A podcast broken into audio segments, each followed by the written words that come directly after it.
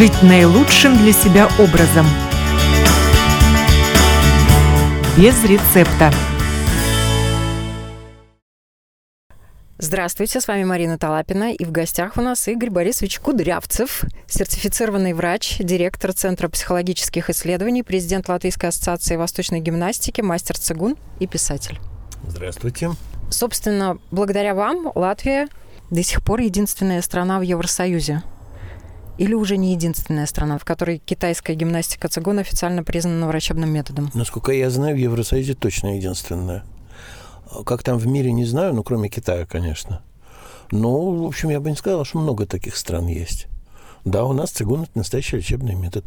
Его применяют врачи, в том числе тоже. 20 лет в Латвии официально медицинский цигун применяют. Да. То есть юбилей. Да, и в этом году юбилей. В этом году 20 лет. И, в общем, есть хорошие результаты. Люди сначала не знали, что это такое, а сейчас знают, что это полезно, что это хорошо для здоровья, что это легко применять каждому, научиться можно. Ну и заниматься, так сказать, грамотным самооздоровлением. И есть, соответственно, и другие результаты, которые на практике показали, что цигун работает. Да, результаты есть, научные исследования есть, они опубликованы, их можно почитать, если есть интерес.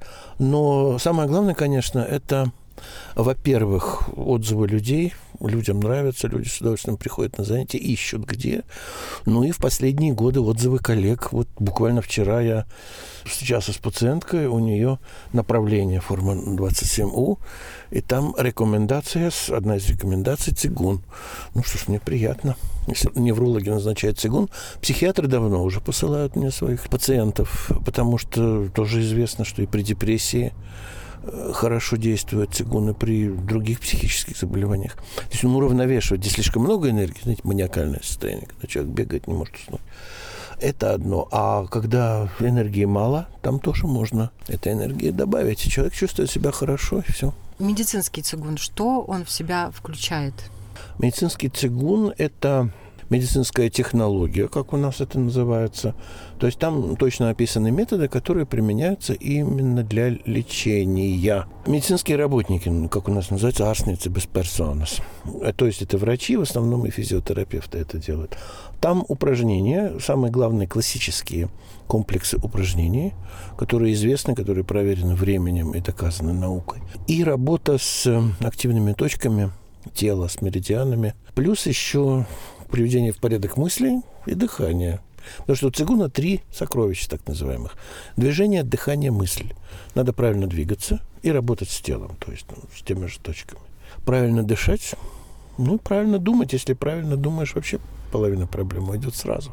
Но двигаться тоже обязательно, правильно? Только мысли не помогут. Мысль вместе с движением. Вот когда они вместе, дыхание, движение, мысль, когда вдыхает человек и ощущает, что это действительно целительный воздух, который входит внутрь, мысленно направляет его, скажем, на больной орган.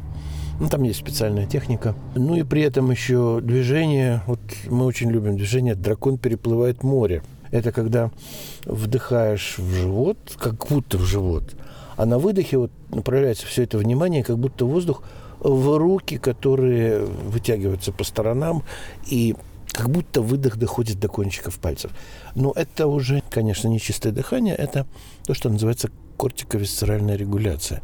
То есть регуляция головным мозгом, корой, кортекс, внутренних органов висцера. Вот если мы это делаем, а цигун на это и направлен, ну тогда можно очень многого достичь для оздоровления. И цигун поэтому очень хорошо дополняет многие лечебные методы, потому что открывает организм для оздоровления – а каким образом происходит оздоровление организма?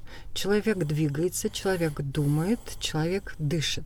И что происходит с самим организмом? Ну, во-первых, двигается. Двигаться надо обязательно. Движения, конечно, бывают разные, не обязательно цигун, но цигун движения, они просто более мягкие, более простые, не требуют физической силы. Там не надо подтягиваться на перекладине. Там достаточно э, правильно двигать руками, правильно поднять их вверх для того, чтобы заработали грудные мышцы, было легче легким. Движение любое, оно активизирует кровообращение, естественно, ну, это понятно каждому. А еще при движении мышцы вырабатывают так называемые миокины. Это вещества, которые способствуют связи с мозгом, ну и говоря простым языком, сообщают мозгу «я жив». А если мозг получает эти команды постоянно, то он эти мышцы поддерживает. Он посылает тоже свои команды на улучшение кровообращения и так далее.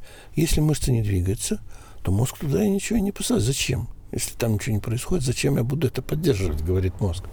А если мы постоянно двигаемся, то уже это хорошо.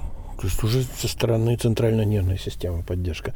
Во-вторых, если мы вот эти образы, когда мы представляем себе, как это целительная энергия с неба, допустим, свет солнца при вдохе уходит в живот, а при выдохе он перемещается в эту руку или туда, где болит это как раз включает эту кору головного мозга. Вот эти образы, они помогают той самой регуляции, о которой мы говорили, кортиковисцеральная.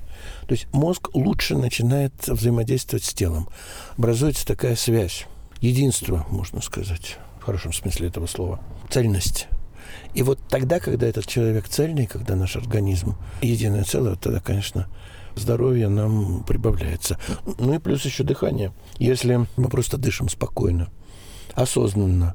Желательно почаще делать такие сеансы диафрагмального дыхания, то есть медленно то снабжение кислородом просто увеличивается, потому что обычно человек дышит поверхностно, верхушками легких. И мало кто умеет дышать диафрагмой из женщин, например, да и мужчин тоже.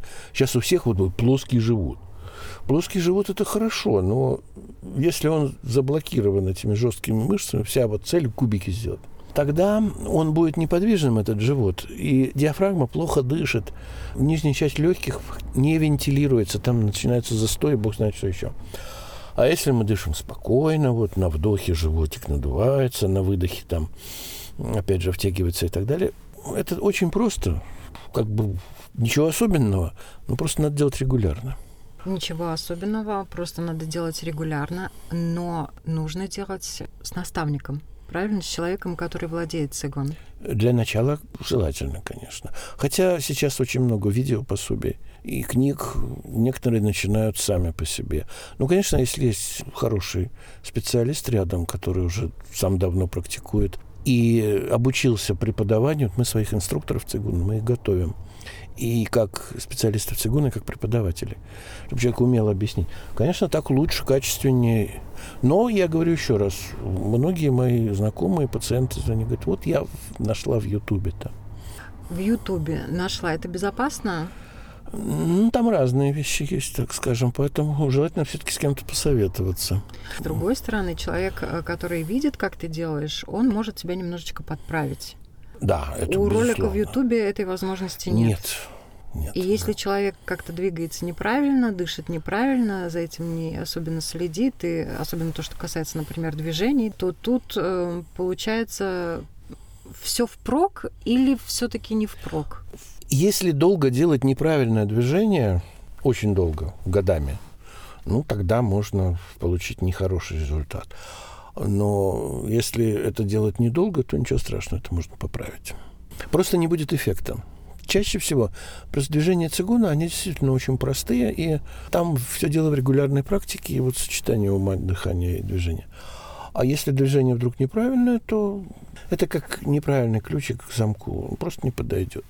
Плохо не будет. Но лучше, конечно, если кто-то есть рядом, кто вас поправляет. Какие еще условия и факторы должны быть для того, чтобы цигун э, работал? А, человек должен хотеть изменений, но это как в любом деле. И человек должен найти время, хотя бы 20 минут в день для этого. Желательно каждый день на начальном этапе. И дальше уже где удобно. Помещений специальных не требуется. Место, где удобно. Лучше, конечно, на природе, где свежий воздух. Вот у нас Цигун у моря уже 11 год в Юрмале бесплатные за счет европейских денег. Но в этом году, к сожалению, последние. Дальше не знаю. Хотя говорят, что, может, еще дадут. В Риге тоже уже который год. Там тоже за европейские деньги. А сейчас Рижская дума нашла средства. Ну и вот мы стараемся в парках или в Юрмале, естественно, у моря, в лесу. Ну, если зимой или если плохая погода, конечно, в помещении можно, никаких проблем. Главное, чтобы было спокойно, главное, чтобы не было раздражающих факторов рядом. Ну и надо понять, что это надо делать. Иногда некоторые говорят, ну мне что-то уже не хочется. Или нет мотивации, как сейчас говорят. Говорю, как говорили древние даосы, дисциплина важнее мотивации. Неважно, хочешь ты или нет, надо делать. Ну, это как в иудаизме. Говорят, ты Богу можешь верить, можешь не верить, это твое дело. Но делать вот, что написано здесь, надо, если ты еврей. Так вот, если ты цигунист, значит, надо это делать. Решил оздоровиться. Не хочется, ну, что делать? Ну, делай без желания. Потому что ты сделаешь упражнение, и организму понравится. Так всегда. Это лень буквально на секунду надо преодолеть, и дальше все прекрасно. И упражнение цигун улыбка, оно, по-моему, передается из уст в уста и поднимается им настроение. Обязательно. Улыбка сама по себе физиологически очень серьезный процесс запускает, потому что поднимаются уголки губ. У человека ведь есть мышцы специально для поднятия уголков губ. Зигоматикус минор, зигоматикус майор. Они не делают больше ничего, они поднимают уголки губ. То есть они для улыбки специально. Вот у людей и у обезьян есть такие мышцы. Говорят, у собак вроде нет, ну, не знаю. Хотя собаки тоже выглядят улыбающимся. Когда мы поднимаем уголки губ, то включается связь кожи с мозгом. И как будто мы массируем мозг. Мы просто можем поднимать уголки губ без улыбки. Глаза при этом могут оставаться такими суровыми, как хотите. Но лучше улыбнуться. А если еще и брови приподнять, кошачья улыбка так называемая, улыбнуться так, чтобы аж уши почувствовали. Улыбка до ушей, да, как говорят. На вдохе. А на выдохе расслабить лицо, пусть оно будет такое серьезное, ну, знаете, как, чтобы мышцы отдохнули. А потом на вдохе опять, вот так 10 раз. Попробуйте. Прекрасное упражнение. Отлично поднимает тонус. Даже если не хотелось ничего делать, сделайте 10 улыбок. Выделяются гормоны счастья, эндорфины. А когда они выделяются, тогда человек чувствует себя лучше.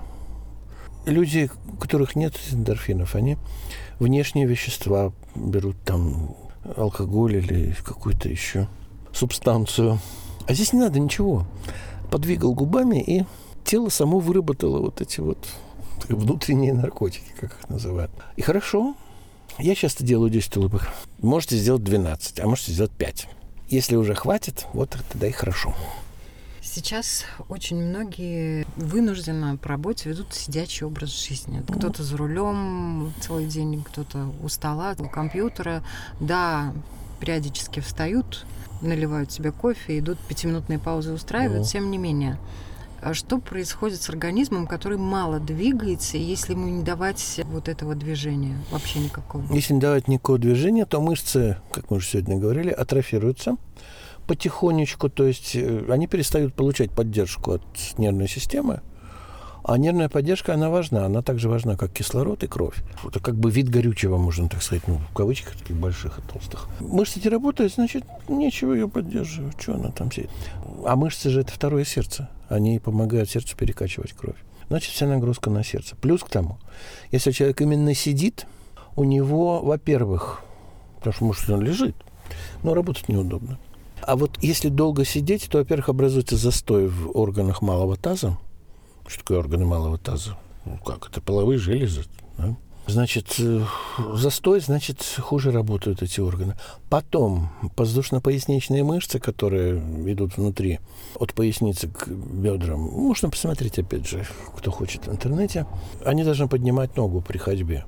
Если вот вы попробуете шагать высоко, поднимая колени, как когда-то в детстве там учили, то вы почувствуете, как у вас эти мышцы работают. Если движение делается с трудом, значит, эти мышцы уже, так сказать, немножко устали, надо их тренировать. А дело в том, что если они не то чтобы атрофируются совсем, но они становятся как бы тверже, менее работоспособными. А из этого осанка, вот эти мышцы, они не дают человеку выпрямиться до конца, если они плохо работают. И тогда вот скрюченный такой ходит, бедный этот человек, который долго-долго сидел. Ну, не говоря уже о том, что позвоночник не любит сидеть. Он любит либо стоять, либо лежать. Но стоять надо правильно, чтобы нагрузка на позвоночник не была. А сидя, он берет на себя весь вес тела. Ну и если мы все время сидим, ну мало ли что еще. При сидении, опять же, дыхание ограничивается. Там легкие плохо движутся при постоянном сидении. А при нашем сидении у компьютера еще и скрючивается шея вперед. Ну, кто сидит прямо, как по правилам кабинета министров? Как надо сидеть? Там картинка есть. То есть каждый, кто сидит за компьютером криво, нарушитель правил кабинета министров, фактически нарушитель закона. Поэтому имейте это в виду. Ну, кто что сидит прямо, я не знаю, например. У меня не получается. Я раз вспоминаю, опять выпрямляюсь, потом опять хочется вперед. Короче говоря, каждый час надо пять минут подняться и подвигаться. В идеале сменить положение, лечь. Ну, или хотя бы встать там на четвереньки. Ну, и сделать несколько упражнений, опять же, на те же мышцы там. Просто пошагать, поднимая высоко колени с прямой спиной, развести руки в стороны, ладони к небу, и когда поднимаешь колено, руки максимально отходят назад, чтобы растягивать грудные мышцы. Вот так, на выдохе. А на вдохе можно все руки опустить и ноги тоже. А потом опять вот так вот. Грудные мышцы растянуть, потому что долгое сидение делает грудные мышцы, ну, те, которые вот там у Шварценеггера мощные такие, вот эти, а у обычного человека они не такие сильные, но все же есть. И если они от бездействия застаиваются, то они становятся такие неэластичными, ну, как бы твердеют, но опять же, как бы там в кавычках, но тем не менее. Это похоже. И вот эти твердые мышцы, они начинают сдавливать нервы, которые идут там в районе плечевого сустава, изнутри, так называемый синдром выхода грудной клетки, он так называется. Очень часто это у людей, руки начинают неметь там и так далее. Короче говоря, надо двигаться. Если вы долго просто там сидите, это очень плохо. Пяти минут оздоровительных упражнений практики цигун? Каждый час. Этого достаточно? В идеале 5 минут каждый час, но этого достаточно для профилактики, скажем. Это лучше, чем ничего. Но на самом деле 8-часовой рабочий день, если вот эти 5 минут взять, то это будет 40 минут. Но вряд ли да. у нас так много дисциплинированных людей, которые каждый час на 5 минут будут вставать и делать упражнения. Тем не менее, вот есть какой-то минимум, который все таки будет во благо? Ну, минимум это считается 20 минут в день, причем их можно разделить 2 по 10. Ну, это уж совсем мало. Но все же, тем не менее. И не только для цигуна, а для других практик тоже. Да, от этого будет лучше, но найди, вот курящий человек найдет себе время для перекура. Я когда-то курил, я помню, раз в час обязательно делал перекур. Теперь я раз в час делаю цигун. Ну, можно найти эти пять минут.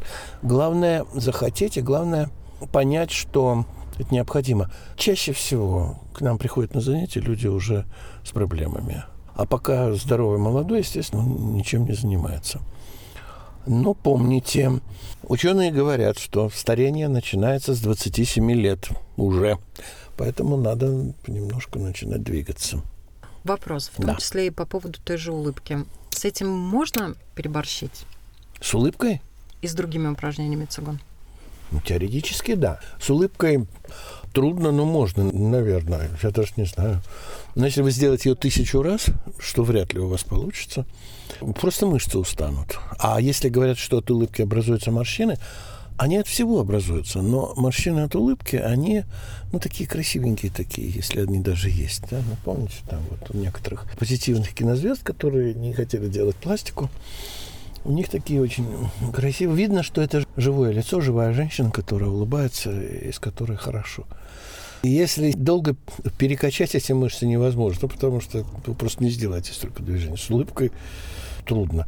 Другие упражнения, ну, некоторые считают, что нужно сделать, вот так сказать, на износ. Ну, как вот тренировка мышц, допустим, это так называемое кардио, когда нужно себя умотать до последнего и подготовить свой организм к каким-то непонятным нагрузкам, которые в реальной жизни не встречаются. Допустим, марафон.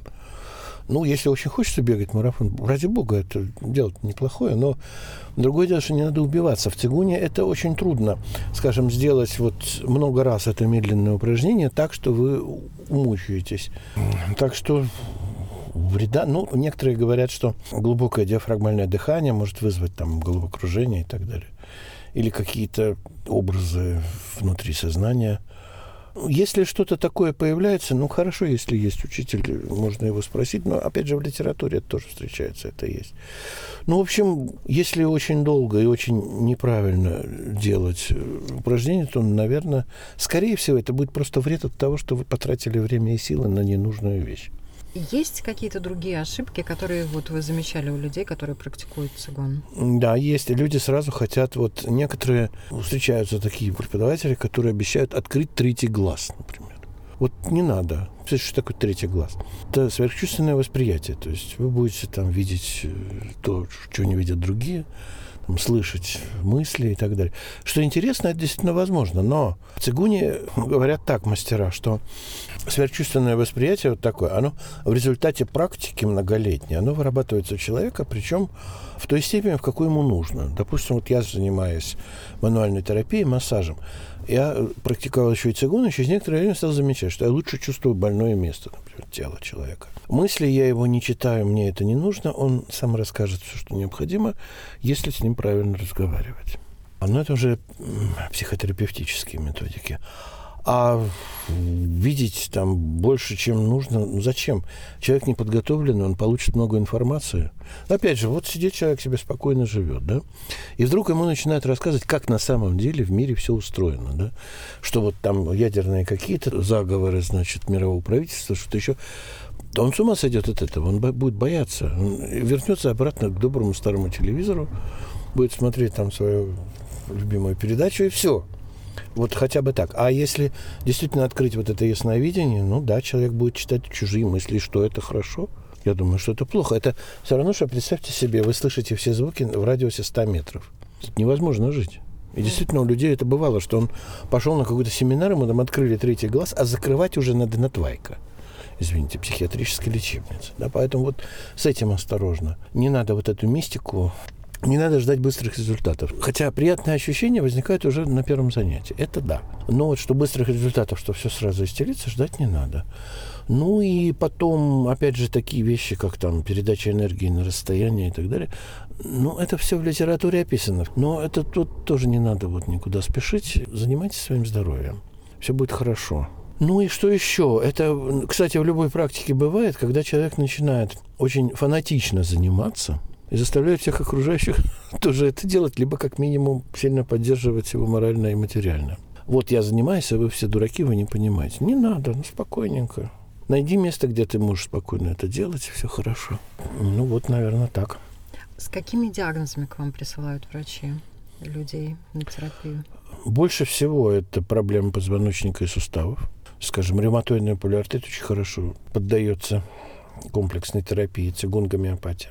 А потом различные вот, там, душевные состояния, даже депрессия уже упомянута, или нарушение настроения, вегетативные проявления, вегетативная дисфункция, которые сейчас, наверное, я не знаю, там у каждого... Вегетососудистая дистония. Вегетососудистая дистония, то, что раньше называлось. Сейчас она называется вегетативная дисфункция. Ну, это не это то же самое. А чем это проявляется? Проявляется это очень по-разному. Это физические, там, сердцебиение, панические атаки, так называемые. Вдруг приступ страха, непонятно от чего. Сердцебиение, потливость, потом повышенная чувствительность у человека. У каждой негативной информации, либо от ожидания чего-то начинает на это бурно реагировать, опять же, тем же сердцебиением и так далее. Нарушается сон, нарушаются некоторые функции организма, тоже могут быть гормональные нарушения. Но, как правило, это вот такая вот возбудимость, то, что раньше называли неврастения то есть нервная слабость. Когда человек постоянно в каком-то то ли страхе, то ли в тревоге, то ли в ожидании того, что он будет бояться, это фобофобия так называемая.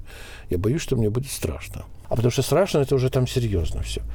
Руки трясутся, руки-ноги холодные, потливые, и, и руки, ноги, и все остальные части тела, потливость повышенная, сердцебиение, плохой сон, плохой аппетит, либо наоборот очень хороший слишком. Булимия, когда начинается. Ну вот, вегетативную систему надо успокаивать. Цигун тут прекрасно работает. И упражнения, и точки. С точками, правильно, их используя, вообще прекрасно все это идет.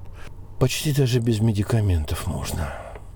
А дальше люди, читая какие-то материалы, наши или другие, они просто с разными диагнозами, они говорят, а дай-ка я попробую. Кстати, дыхательные упражнения хорошо для легочных разных болезней, в том числе для астмы. Очень много исследований на тему ХОПС как у нас называется, хроническая обструктивная плаушеслима. Хроническая обструктивная болезнь легких, хобл по-русски. Этой хронической обструктивной болезни легких, по нашим данным, у нас сто с лишним тысяч человек в Латвии. И вот если бы они все начали этим заниматься, я думаю, было бы здорово. Ну, пока они, мягко говоря, не все занимаются. Можно сказать, систематически они этим не занимаются. А жалко. Есть какие-то диагнозы, с которыми к вам обращались, и вы понимали, что цигун, к сожалению, бессилен? Ну, цигун сам по себе это не панацея. То есть он чаще всего с чем-то должен сочетаться. Сам по себе он может успокоить нервную систему, да, но Скажем, в онкологии, в онкологическим пациентам цигун хорош, и исследования тоже есть. Но это не средство лечения, так сказать, не альтернативное. А люди хотят альтернативную. Вот я не хочу химию, дайте мне цигун. Это неправильно. Когда они вместе, тогда человек лучше переносит химию, она лучше усваивается, он просто лучше поправляется. Вот результатов у меня даже было достаточно много, что вот метастазы не уменьшались, а вдруг начал он заниматься цигуном, они уменьшились. Это можно. Но я еще раз говорю, не альтернативный подход. Не надо говорить, что вот это, это заменяет. Да, люди часто говорят, ой, это химия, она ужасно отравит нас таблетками. Нет, вы понимаете, что лекарство – это вещь, которая все-таки изобретена для пользы человеческой. И сейчас химия уже другая. Тем более. Да, она сейчас очень другая. То, что было 20 лет назад, было хуже. А сейчас вполне себе кстати, нормальная химия, можно mm-hmm. сказать. Вот. И тогда вместе это очень хорошо получается. Если не отрицать все остальное. Может быть, э, какое-нибудь классическое упражнение цигун, которое каждый человек в любой момент может э, Вы знаете, и делать. Э, сейчас в Риге до 6 декабря всего года проходят бесплатные занятия цигуном. Финансирует Рижская дума в разных частях Риги можно посмотреть veselīgsridzinieks.lv есть такой сайт. Но я думаю, что если вы загуглите без Макса Сигунс Рига, вы это откроете и увидите. Mm-hmm. Ну, поскольку это официальное мероприятие, они, естественно, проводятся на латышском языке, но там никаких особых проблем нет. Можно просто хорошо понять. Но они есть, пожалуйста, посмотрите. На данный момент э, у нас, значит, занятия есть в Иманте, Балдерае, в Зепникаунсе, в центре Зедондарс. Ну и мы уж скоро расширим наш диапазон, так что смотрите в интернете, где мы будем. И э, в этих занятиях, бесплатных занятиях, которые сейчас проводятся в Риге, в них могут принять участие все желающие? Все желающие абсолютно. Есть возраст, с которого могут начинать? Ну, как официально считается, там дети должны быть вместе со взрослыми. Да? Если вашему ребенку 17,5 лет, то вы должны быть с ним вместе. Вот. А так ограничений нет, э, кроме, естественно, там состояния там, острого психоза и так далее, но такие люди, как правило, на цигун не приходят. Если вы можете стоять, занятия, как правило, стоя происходит, то, пожалуйста, приходите. Если нет, то ну, у нас участвуют там и на колясках тоже, но это смотря где, в каком месте. Вот в парках, например, это есть, и в Юрмале это тоже есть. Колясочники к нам приезжают. Так что, пожалуйста. Вопрос о детях со скольки лет? Вот самые маленькие ребята, с которыми вам доводилось встречаться, которые воспринимали практику?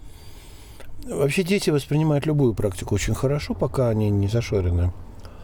А, но другое дело, что им такой медленный цигун, он им особо не нужен. У них энергия и так прет через край, и им скорее другое нужно. Но дети любят двигаться, поэтому там скорее можно принять тайцзюань или какие-то подвижные там ушу, такие вещи. Вот детям они идут хорошо. Но некоторым, кому нужно лечебный, там, если у ребенка астма или что-то еще, или он сверхвозбужденный, как сейчас очень много – к спине вообще невозможно притронуться, у него как столбняк начинается, перевозбужденный. Да, там очень хорошо. Там нет ограничения возраста, но просто надо смотреть, нужно ли ему это дело. А там точечку помассировать, так это можно любому. Спасибо большое за этот интересный разговор. Я напоминаю, на вопрос Латвийского радио 4 отвечал замечательный человек, директор Центра психологических исследований, президент Латвийской ассоциации восточной гимнастики, мастер цигун Игорь Кудрявцев. Спасибо огромное. И чтобы вам было хорошо. Счастливо.